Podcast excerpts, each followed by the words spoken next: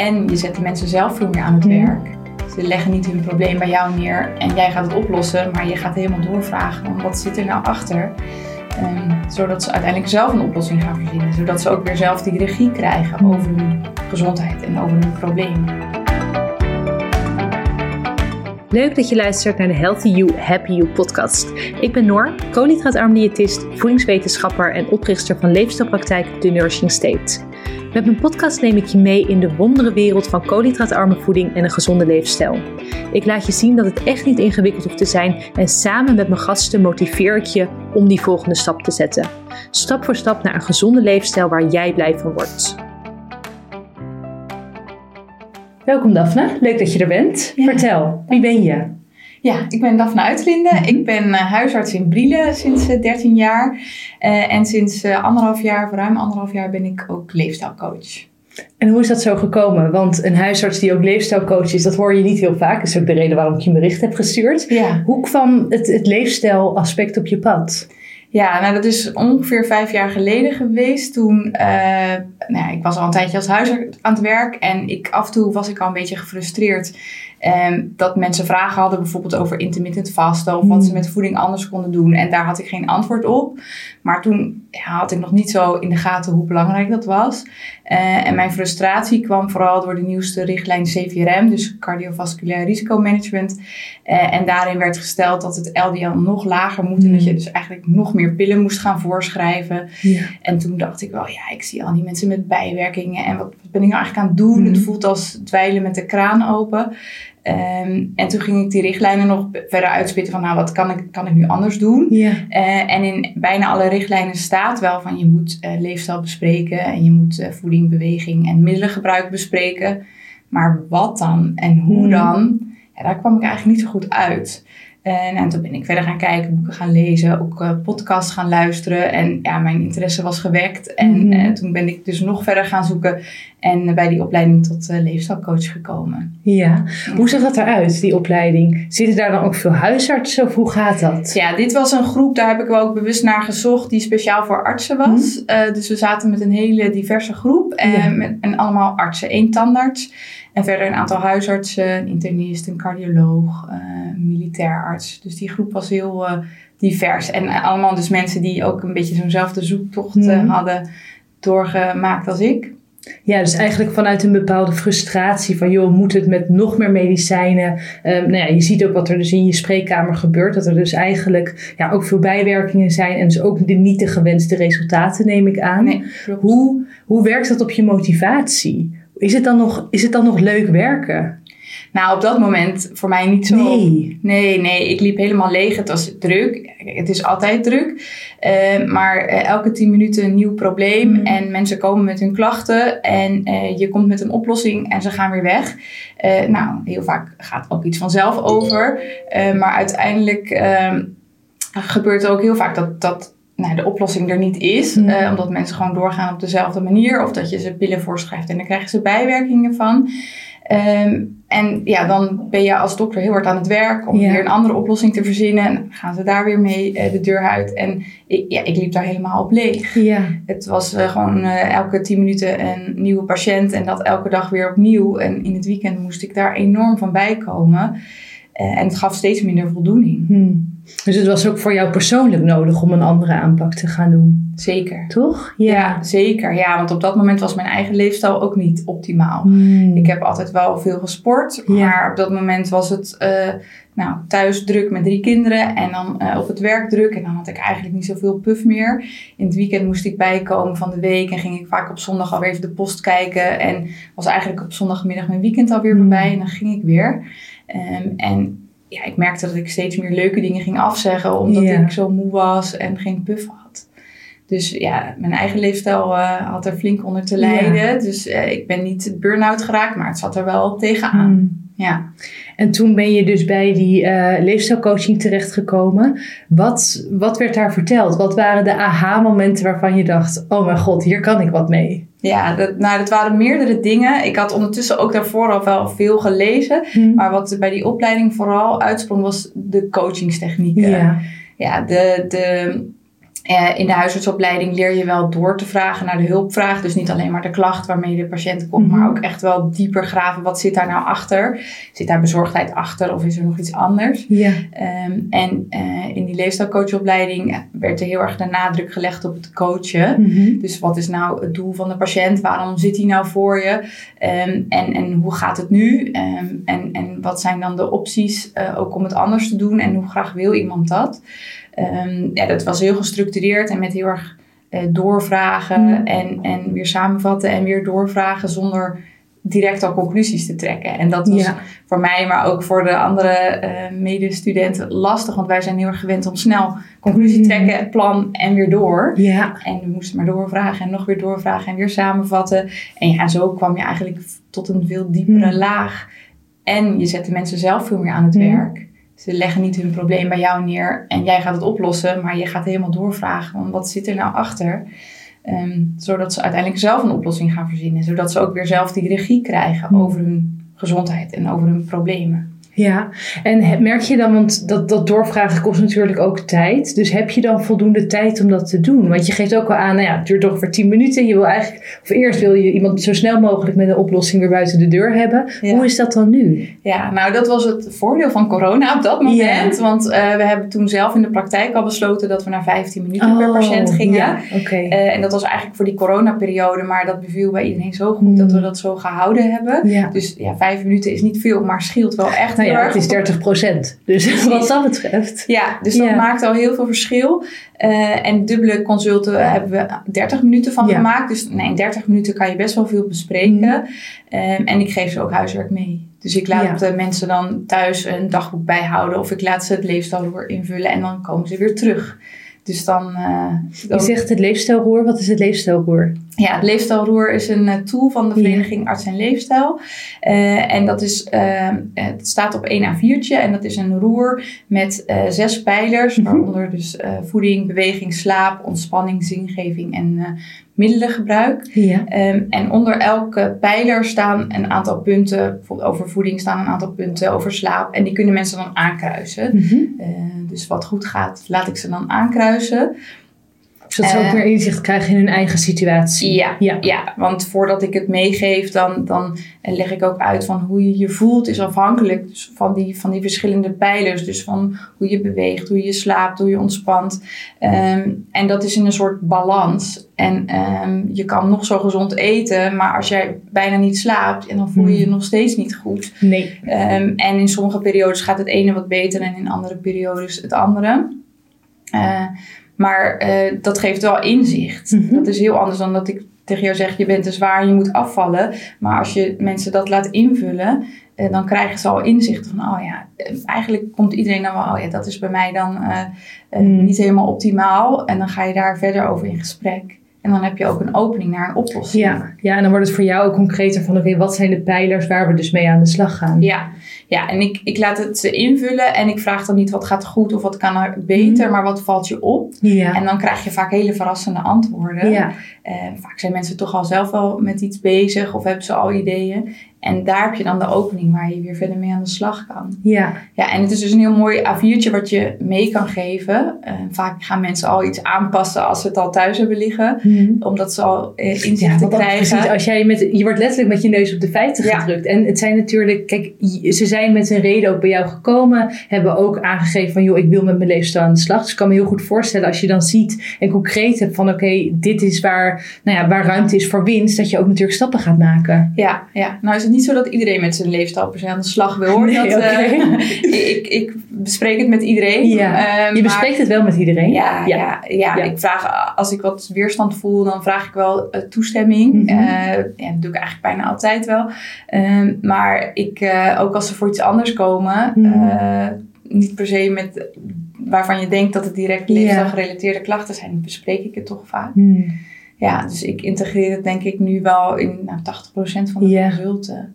Is Ja. dat geleidelijk gegaan? Want je hebt toen die, eh, die coaching afgerond. Hoe Ja. ben je toen een beetje gaan spelen? Of in ieder geval, hoe ben je dat gaan doen met de eerste cliënten? Vond je dat spannend? Had je meteen zoiets van, dit gaan we doen? Ja, uh, nou, ik had wel de tools in handen, maar ik vond het wel een beetje spannend. Want het is wel echt anders. En ik was ook wel een beetje nou ja, uh, benieuwd hoe de patiënten erop zouden mhm. gaan reageren.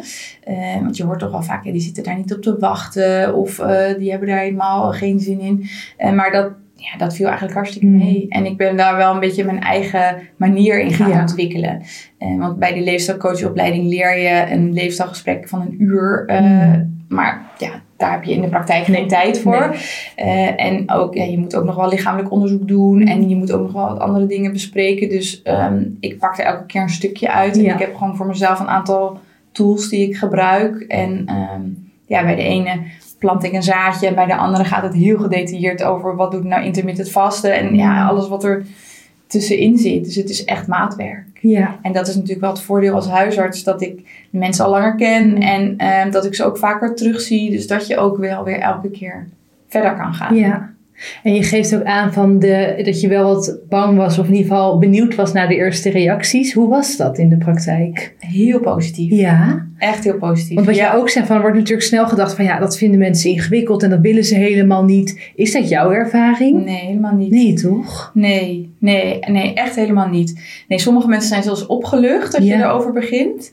Ja, en, en um, ja, het is natuurlijk ook wel echt hoe je het brengt. Mhm. En ik ja, volgens mij breng ik het op een hele natuurlijke manier in het gesprek. En, en uh, zorg je ook dat mensen op een andere manier ook naar hun klachten en problemen gaan kijken. En dat werkt. Ja, mooi. Dat ja, zo daar heb ik echt heel veel mooie resultaten al uh, mee bereikt. Ja. Wil je, heb je wat resultaten die je wil delen?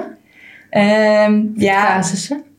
Ja, zeker. Ja. Um, nou, toevallig van de week had ik nog weer een patiënt die... Uh, Um, die kwam omdat ze maar bleef hoesten en zo benauwd mhm. was. Um, en eigenlijk uh, qua klachten hoefde ze niet per se op het spreekuur te komen. En toen, uh, toen kwam ze binnen. En ja, ik zag gelijk dat ze behoorlijk wat overgewicht had. Ze komt ook niet zo vaak. Um, en uiteindelijk heb ik, uh, heb ik toen ter sprake gebracht ook van oh, hoe is het dan met je conditie en uh, hoe gaat dat met bewegen. Nou, en ik, ik had nou, twee korte vragen gesteld en toen, nou, toen kwam ze helemaal los mm. en uh, vertelde ze dat ze heel veel aan was gekomen, dat ze heel veel stress had en dat ze er heel graag wat aan wilde doen, ja. maar dat ze eigenlijk niet zo goed wist hoe. En dat ze eigenlijk ook zich daarvoor schaamde en geen afspraak wilde maken. Dus ze was heel blij dat ik erover begon. Ja. En haar heb ik dus het leefstijlroer meegegeven. En zij komt volgende week weer terug. Hmm. En dan gaan we daarmee aan de slag. Mooi. Want dat is dus eigenlijk ook doordat we nou ja, misschien best wel ons kunnen blind staan of een bepaalde aanname kunnen hebben van oh, een patiënt zit daar niet op te wachten, die wil daar niks mee. Terwijl dat je dus eigenlijk merkt van dat het ook vaak genoeg voorkomt dat iemand dus juist heel erg graag wil dat het aan bod komt. Ja. Toch gaan juist zitten, zitten wachten op een bepaalde, op, op bepaalde hulp. En dus eigenlijk een hele grote hulpvraag wat dat betreft heeft. Ja, ja, en ik, en ik had veel sneller en makkelijker haar natuurlijk kunnen zeggen... nou, ik heb naar je longen geluisterd, daar hoor ik niks over. Dus die benauwdheid uh, kan ik niet verklaren. Uh, Ga maar naar huis. Ziens weer. Ja. ja, en dat kan ik nu niet meer. Nee, uh, nee. Dus dat, ja, ik zie haar weer terug en ik ben heel benieuwd. Maar zij was echt, zei, oh, nou, dankjewel, ik vond het echt heel fijn. Um, dus ja, dat, dat is heel mooi dat je dan op die manier door net wat anders in te steken... iemand weer verder kan helpen. Want zij was nog maar 35. Uh, dus nu kan ze daar nog heel veel aan doen. En als ze straks 60 is en ze heeft alle complicaties uh, van haar overgewicht en, en nou, toename van haar buikvet mm -hmm. en insulineresistentie, dan lopen we achter de feiten aan. Ja. Ja, dus eigenlijk zit je nu ook een stuk meer op preventie dan dat je alleen um, op symptoombestrijding zit, toch, met deze aanpak? Zeker, ja. Ja, ja en, en dat is ook wel echt mijn wens dat, dat alle zorgverleners zo gaan mm. kijken. Want we zijn heel erg opgeleid om naar de klachten te kijken, eventueel bloed te prikken en dat te gaan behandelen. Terwijl daarvoor zitten allerlei verstoringen in de fysiologie door, door de ongezonde leefstijl, mm door te veel te eten, door stress, door slaapgebrek. Uh, door uh, fastfood. Uh, nou, je kan het. Ja, het is een enorme lijst. Ja. Um, en, en als we zo meer gaan kijken, um, kan je problemen ook beter bij, bij de oorzaak, bij de grondoorzaak aanpakken. En weer terug ook naar de gezondheid. In mhm. plaats van het toedekken van het probleem, wat we nu eigenlijk vooral doen. En je geeft ook aan van oké, op het moment dat jij uh, nou ja, niet meer zoveel plezier had in je werk en ook merkte van ik wil dus met die leefstijl aan de slag op werkgebied, dat je daar ook wel behoefte aan had op persoonlijk vlak. Hoe, hoe, wat veranderde daarin? Ja, vooral een stukje bewustwording en ook keuzes maken. Mhm. Ehm, want bijvoorbeeld, ik, uh, ik speel klarinet in een orkest. Uh, echt, nou, het is zo fijn om te doen. Ja. Maar dat kwam eigenlijk altijd pas op de laatste plek. Dus als ik alles had gedaan en als, Mhm. ik, uh, nou, als thuis alles geregeld was en als ik nog wat energie had, dan ging ik daarheen. En dan gebeurde het dus heel vaak dat ik niet ging. Hmm. Ehm, en nu plan ik dat in mijn agenda in en is dat heilig. Ja. En is dat mijn avond en daar komt helemaal niks tussen. Eh, en zo ook met eh, sporten. Ehm, ik ga één keer in de week met mijn man sporten en dat staat in de agenda. Mm. En dat staat er gewoon, dus dat ga ik doen. Ehm, en ook in mijn hele ochtendroutine, als ik wakker word, doe ik eerst yoga. ja. Dan ga ik Iedere douchen. ochtend? Iedere ochtend. Niet heel lang, maar Ja. ik, doe, en ja, ik heb gewoon een soort vaste flow. Ja. En als ik zin heb, doe ik nog wat meer. Ehm, en dan douche ik koud. En dan ga ik met de hond uit. Ja. En Goeie dan wordt de rest van het gezin pas wakker. Ja, en ja, dat zit er gewoon helemaal in. En dat is natuurlijk niet van het ene op het andere moment gegaan. Maar elke keer heb ik iets kleins weer ingebouwd. En toen dat een routine was, heb ik weer wat anders Ja. eh, daaraan toegevoegd. Ja, en zo heb ik nu mijn week vol met, nou, dus met de yoga, met eh, regelmatig en, en met de hond lopen, Mhm. met muziek maken. Ik sport drie keer in de week. Eh, naast vier dagen werken en drie kinderen. Ik vind het knap. En het, ja, het, ik, ik heb het echt niet rustiger gekregen, Nee. maar het voelt zoveel fijner. Mm. Omdat je dus ook meer die prioriteiten stelt. En ik denk ook zoals je je ochtend omschrijft. Je, je start ook vanuit een bepaalde balans. In plaats van dat je meteen al in de go, go, go gaat. En oh, mijn ellenlange to-do-lijst. Ja.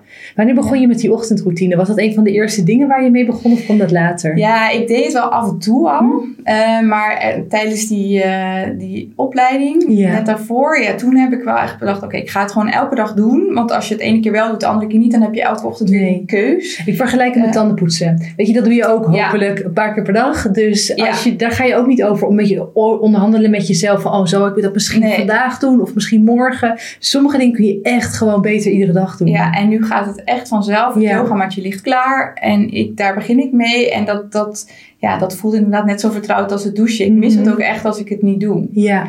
Ja, ja, en zo ben ik dus elke keer kleine dingetjes aan het in, eh, Mhm. inbouwen. Zijn er nu nieuwe gewoontes waar je mee bezig bent? Of die je wil inbouwen? Of ben je wel behoorlijk tevreden met hoe het nu staat? Ja, nu ben ik wel aardig tevreden. Ik heb Ja. nu het laatste, want ik had twee sportmomenten in de week en daar wilde ik nog een derde Mhm. bij. En die, dat was nog een beetje zoeken van wanneer Ja. ga ik dat dan doen, want de week is al aardig vol.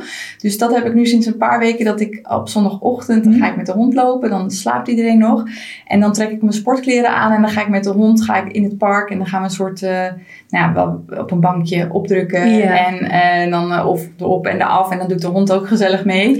En dan uh, ren ik weer een stukje en als de hond aan het snuffelen is, dan doe ik een paar squats. En dat heb ik nu een keer of vijf gedaan en dat bevalt wel goed. Dus dat is Oh, mijn laatste goed. nieuwe Top. Ingevoegde routine. Ja, en Ja. dat je dus ook gaat kijken van oké, wat werkt voor mij? Toch, dat is ook gewoon het, het belangrijke met levensstijl. Kijk, er Ja. kan een pasklaar plan liggen, maar je wil ook gaan kijken van oké, wat, ja, waar word ik daadwerkelijk blij van? Wat is in te passen? Waar wil ik prioriteit aan geven? Wat past binnen mijn gezinsleven en binnen mijn werkzetting? Ja. Merk jij dat jij je persoonlijke ervaringen ook meeneemt de spreekkamer in bij cliënten? of bij patiënten in ieder geval? Ja. Ja, zeker. Ja, ja en, en dan merk ik, ik probeer ook eh, heel erg op, op, op hobby's bijvoorbeeld aan Ja. te haken. Want, want dat zijn ook momenten dat mensen zich vaak fijn voelen, waar ze Mhm. positieve energie van krijgen. Ehm, en ehm, ik merk dat ik ook dan iets meer met mensen deel. Iemand Ja. die bijvoorbeeld een muziekinstrument speelt, ja, dan vertel ik ook net iets meer over mezelf. Mhm. En dat, ik ga niet aan iedereen alles mijn privéleven vertellen, maar dat werkt soms wel. Ja. Eh, we hebben bijvoorbeeld een camper gekocht in de coronatijd. Nou, en als iemand dan met de camper weggaat, nou, dan, dan Mhm. heb je het daar even over. En dan heb je gelijk ook een heel ander contact met Ja. mensen. Eh, en het is voor mezelf ook heel veel leuker. Mhm. En dat, is ook, dat merk ik ook wel echt. Dat ehm, sinds ik het meer over leefstijl heb, heb ik het ook meer over zingeving en Ja. over hobby's. Eh, en dat geeft een hele andere dynamiek in het consult, Mhm. waardoor het minder zwaar wordt.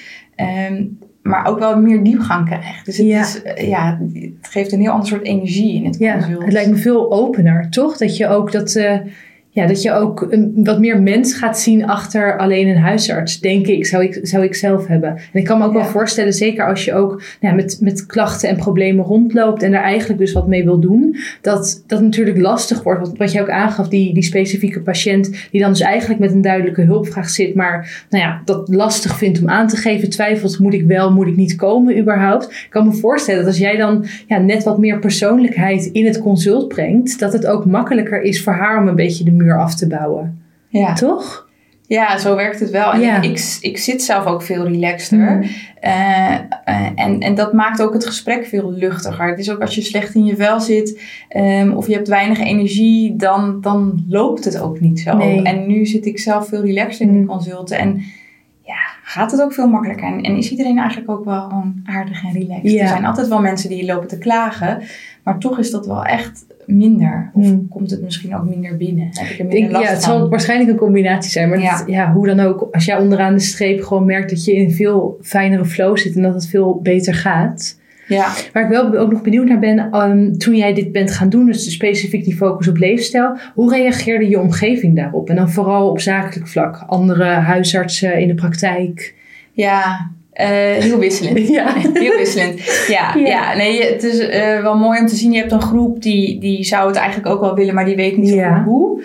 Ehm, en je hebt een groep die, die zegt, ja, dat is toch niet onze taak. En dat is Mm. allemaal preventie en daar heb ik geen tijd voor. En eh, ik ben ook opleider van, van huisartsen.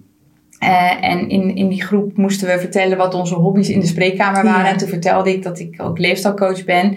En toen maakte iemand een opmerking. Maar ja, daar kan je toch alleen maar iets mee met de jaarcontroles van de diabetes. Dus wat heb je daar nou aan? Ja. Dus eh, toen vertelde ik wat ik, eh, wat ik deed. En heb ik ook een eh, presentatie gehouden. Nou, ze waren allemaal even enthousiast. Ik moet de huisarts in opleiding ook horen. Dus daarna heb ik ook die presentatie aan de huisarts in opleiding gegeven. En toen was iedereen heel enthousiast. Oh, wat goed. Dus heel veel hebben toch ook een verkeerd beeld ervan. Wat het inhoudt en, en, en hoe je dat ook kan toepassen in je gewone consult. Want dat zei jij natuurlijk ook, zeker dus in de richtlijnen, dat er dan wel staat van oké, ga in gesprek over leefstijl, ga in gesprek over beweging, maar dat er vervolgens niet staat hoe. En wat je dus ook aangeeft, dat was eigenlijk de grootste eye-opener van hoe zorg je er nou voor dat je doorvraagt in een gesprek en dus ook meer, ja, meer informatie krijgt waar je dus wat mee kan. Ja, ja, dat stukje doorvragen en ook wat kennis. Ik Ja. merk zelf dat ik, nu ik gewoon meer kennis over Ja. heb, kan je ook beter met mensen in gesprek en ze ook gerichter adviezen geven Mhm. of juist hun vragen beantwoorden. Ja. Ja, en, en wat ook wel voor mij eh, toch elke keer een eye-opener is, het hoeft niet allemaal in één keer. Hm. Kleine stapjes, haalbare Ja. doelen stellen en soms die stapjes nog kleiner maken dan dat je eigenlijk al, al denkt dat dat haalbaar is. Ehm, want dat werkt. Ja, ik geloof daar dus ook in. Zeg maar, ik merk dat er een beetje twee kampen zijn. Zeker ook met podcastgasten. Dat, dat er één kamp is die is gewoon cold turkey, alles of niets, gewoon in één keer gaan. En misschien werkt dat voor een deel. Hè? Maar ik denk het overgrote deel, zeker als het nou ja, gewoontes zijn die je echt blijvend wil veranderen. En ook als het mensen zijn die al een hoop geprobeerd hebben. Of ook gewoon een beetje het vertrouwen kwijt zijn dat ze het kunnen. Dat het echt zo belangrijk is juist om het stapje voor stapje te doen. Omdat je dan ook weer ja, het vertrouwen terugkrijgt dat je het kan. Ja. En dat je klaar bent om dus dat volgende stapje erbij te nemen. In plaats van dat je weer een soort van de Mount Everest moet gaan beklimmen. Precies. En denkt, ja, die enorme berg gaat me gewoon niet lukken. Dus blijf wel zitten. Ja, Dat wil je heel voorkomen. veel kleine stapjes die Ja. maken uiteindelijk een grote stap. Eh, en ik gebruik daar ook de, de tiny habits, de kleine gewoontes eh, Ja. voor. Ken je dit? eh? Nou, er was, ik was vanochtend met iemand in gesprek en die vertelde over. Oh. Het is een gele kaft, hè? Ik heb hem nog niet gelezen. Het boek. ja, je hebt verschillende. ja, ja. oké. Het is van BJ Fogg, dat Ja, is een, een schrijver en die, ja, hij, hij kan het heel mooi uitleggen. Het is echt een aanrader, dat boek. Maar het idee is dat je door hele kleine gewoontes, door, door die in te passen in je dagelijkse Mhm. routine, ehm, dat het dan veel beter beklijft. Dus dat je, eh, je als je iets graag wil doen, eh, dus je hebt enorme motivatie, eh, maar het doel is te groot, dan lukt het niet. Ehm, maar als je er niet aan herinnerd wordt dat je iets wil gaan doen, Mhm. hè, bijvoorbeeld bij mij bij de yoga, dan dacht ik elke keer s'avonds als ik in bed lag, oh ja, ik had eigenlijk nog yoga willen doen. En nu, ik sta elke dag op, dat doe je elke dag, Mhm. eh, en dan doe ik gelijk de yoga en dat heb ik langzaam uitgebreid. Ehm, en dan gaat het in je routine Ja. zitten. En dan hoef je er niet meer zo over na te denken, kost het minder moeite. En dan kan je eventueel iets anders aan die Mhm. routine. Dus dat je het eigenlijk koppelt aan een bestaande gewoonte. Ja, ja, en ik gebruik dat heel veel in de spreekkamer. Uh, bijvoorbeeld uh, als mensen veel thuiswerken Mhm. en ze gaan elke keer uh, wat drinken halen en naar de wc, daar kan je een actie aan koppelen. Ja. Dus um, als je even naar het toilet gaat, dat je een keertje de trap op en afloopt. Mhm. Of dat als je um, naar het toilet geweest bent, dat je 15 kniebuigingen doet. Ja. Um, en als je dat maar elke keer doet, dan bouw je dus allerlei bewegingen Mhm. extra in. Um, en dat is heel goed vol te houden. Dat, Ja. dat ervaren mensen helemaal niet als zwaar. Uh, zeker als je niet uh, van de sportschool houdt, dan heb je toch uiteindelijk Mhm. aan het einde van de dag wel wat uh, lichaamsbeweging extra. Krijg je mensen die cynisch zijn en die zich dan afvragen van ja, weet je, in hoeverre heeft het zin om één keer de trap op te lopen? Ja, dat valt eigenlijk hartstikke mee. Ja? Oké. Ja, ja, dat valt heel erg mee. Gelukkig, Ja. want ik, ik zou denken dat mensen misschien denken van hmm, in hoeverre heeft dat zin? Ja. Maar goed, het is natuurlijk ook weer dus juist dat letterlijk en figuurlijk in beweging komen. Ja. En dat het ene natuurlijk weer gekoppeld is aan het ander. Ja, ja, de voorbeelden die hij in zijn boek noemt, zei als mensen willen gaan wandelen, dat je dan letterlijk je schoenen klaarzet en dat dat de eerste gewoonte is en dat je ze nog niet eens aantrekt. Oh, echt dat je daar gewoon mee start? Dat je daarmee start en dat je Oh. daarna ze aantrekt en dat je daarna de deur open doet. Dat je het zo klein maakt dat je eigenlijk denkt, dit is belachelijk. Ja, en dan krijg je vooral zin erin, toch? Zeg maar, Ja. Als ik zou denken van, oh, ik heb mijn schoenen aan. Ik ga ook eventjes naar buiten. Nou, deur weer dicht. Morgen begin ik weer. Ik zou uiteindelijk helemaal excited zijn om die deur uit te gaan. Ja. Zit dat daar dan ook deels Ja, achter? zeker. Ja, ja, oké. ja, en het is natuurlijk, als, als iets lukt, hoe klein ook, Ja. dan krijg je positieve energie van. Ja. En als je denkt, ik ga drie keer in de week een half uur lopen, ja, de grote kans dat dat niet gaat lukken. Nee. En dan is het misschien één of twee keer gelukt. Vervolgens voel je je nog slecht, want je hebt die derde keer niet gehaald. Ja. Dus dat zeg ik ook vaak. Weet je, maak het inderdaad klein. Omdat je dan, ja, dan, dan krijg je ook het positieve gevoel dat je het daadwerkelijk aan het doen bent en dat het lukt. Ja. Het is zo zonde als je wel in beweging aan het komen bent en dus eigenlijk met nieuwe gewoontes bezig bent, met gezonde gewoontes, maar constant het idee hebt dat je het niet goed genoeg doet. Ja. Dan ga je het uiteindelijk echt niet volhouden. Dat vindt niemand leuk. Nee, nee, en mensen willen gelijk radicaal vaak anders. En dat werkt niet. Nee. En dan gaan ze op wilskracht door. En dan merk je dat het dus eventjes lukt. En dan vallen ze weer terug. Ja, zie je dat dan ook voorbij komen in de spreekkamer? Dat mensen dus inderdaad zo alles of niets zich er vol instorten? Ja, zeker. Ja, ja, of ze krijgen blessures. Of het lukt inderdaad eventjes en daarna niet meer. En dan vallen ze weer terug. Dan krijg je een yo-yo effect. En dat frustreert vooral. Ja. Ja. Als iemand nu aan het luisteren is en denkt, joh, ik wil, ik wil hier wat mee. Ik wil met mijn leefstijl aan de slag. Wat zouden de eerste dingen zijn? En natuurlijk, er is geen one size fits all. En het is ook heel erg afhankelijk dus van wat je pijlers zijn en waar je winst te behalen valt. Maar wat, wat zijn drie dingen waarvan je zegt, ga daar in ieder geval eens mee aan de slag of eens naar kijken? Ja, nou wat het eerste is, als ik bij mensen er niet echt goed doorheen kom en als ze niet weten waar ze moeten beginnen, eh, dan kijk ik vooral naar zingeving en hobby's. Van waar word je nou Mhm. Hebben mensen nog hobby's tegenwoordig? Nou, dat, daar verbaas je over. Ik heb echt de meest bijzondere hobby's eh, Oké. voorbij horen komen. echt, ja, dat is echt heel leuk. En, en je ziet ook mensen dan, gaan ze rechtop zitten. Je ziet die Oh, ogenstraling. wat en je ziet ineens een heel ander mens voor je zitten.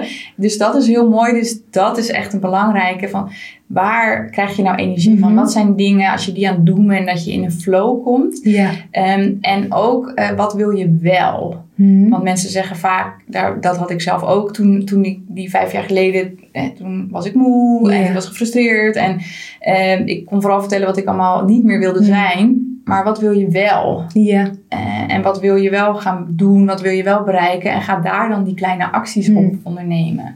Dus het is niet per se op één pijler, maar meer, ja, ga, ga een richting op Ja. eh, die positief En dat je ook is. weet waar je naartoe gaat. En dus inderdaad met een positieve mindset in plaats van dat je heel erg bezig bent met wat niet. Ja, ja. Ja. En, en wat ik ook heel veel gebruik is de cirkel van invloed. Wat kan je zelf doen? Mhm. Ehm, want heel veel mensen zijn gefrustreerd door de politiek en door allerlei Mhm. grote wereldproblemen. Ehm, daar, daar kan je natuurlijk helemaal op leeglopen, maar je kan er niet direct iets aan veranderen. Eh, en je cirkel van invloed gaat over jezelf, over je eigen gedrag, over je eigen gewoontes. Wat eet je, wat doe je? Daar kan je invloed op uitoefenen. En vanuit daar kan je heel veel bereiken. Eh, Ik kon toen, vijf jaar geleden, die standaard niet veranderen, die Mm. richtlijn. Maar ik kon wel veranderen hoe ik er zelf mee omging. En ik ben op zoek gegaan. En nou, in die zin is mijn cirkel van invloed steeds groter geworden. Want ik ben bij mezelf begonnen, Ja. met de patiënt in de spreekkamer. eh, maar ook in, in de praktijk, eh, in de zorggroep. Ehm, ik zit nu in een werkgroep van de Vereniging Arts en Leefstijl... waar we hopelijk nog meer mensen mee kunnen bereiken. Ik zit nu in deze podcast. Eh, dus eh, in die zin ga je dan steeds meer mensen Ja. bereiken. En krijg je steeds ja, wordt je, je cirkel van invloed groter, waardoor je Dat is meer eigenlijk wel heel interessant. Hè? Want als je dus kijkt naar die, ehm, naar die cirkel van invloed, dat je hem eerst zo groot probeert te maken dat je eigenlijk bezig bent met dingen waar je helemaal geen invloed op hebt. Vervolgens verklein je hem, maar juist door hem te verkleinen wordt die cirkel weer groter. Dat is eigenlijk wel heel mooi. Ja, Ja. ja. maar dat is wel wat ik gemerkt heb, hoe Ja. het werkt. Ja, Mooi. Goede tips om, eh, om mee aan de slag te gaan. Dankjewel en tot de volgende keer. dankjewel. Ben je klaar om in actie te komen? Top! Toch wat twijfels of vragen? Je hoeft het niet alleen te doen. Plan via onze website www.thenursingstate.com een vrijblijvend kennismakingsgesprek in. Dan denken we persoonlijk met je mee of een koolhydraatarme leefstijl ook bij jou past. Tot slot wil ik je om een kleine gunst vragen. Wil je de Healthy You, Happy You podcast beoordelen op Spotify of Apple Podcast? Dan kan ik nog meer mensen helpen naar een healthy, happy leven. Dankjewel en tot de volgende keer.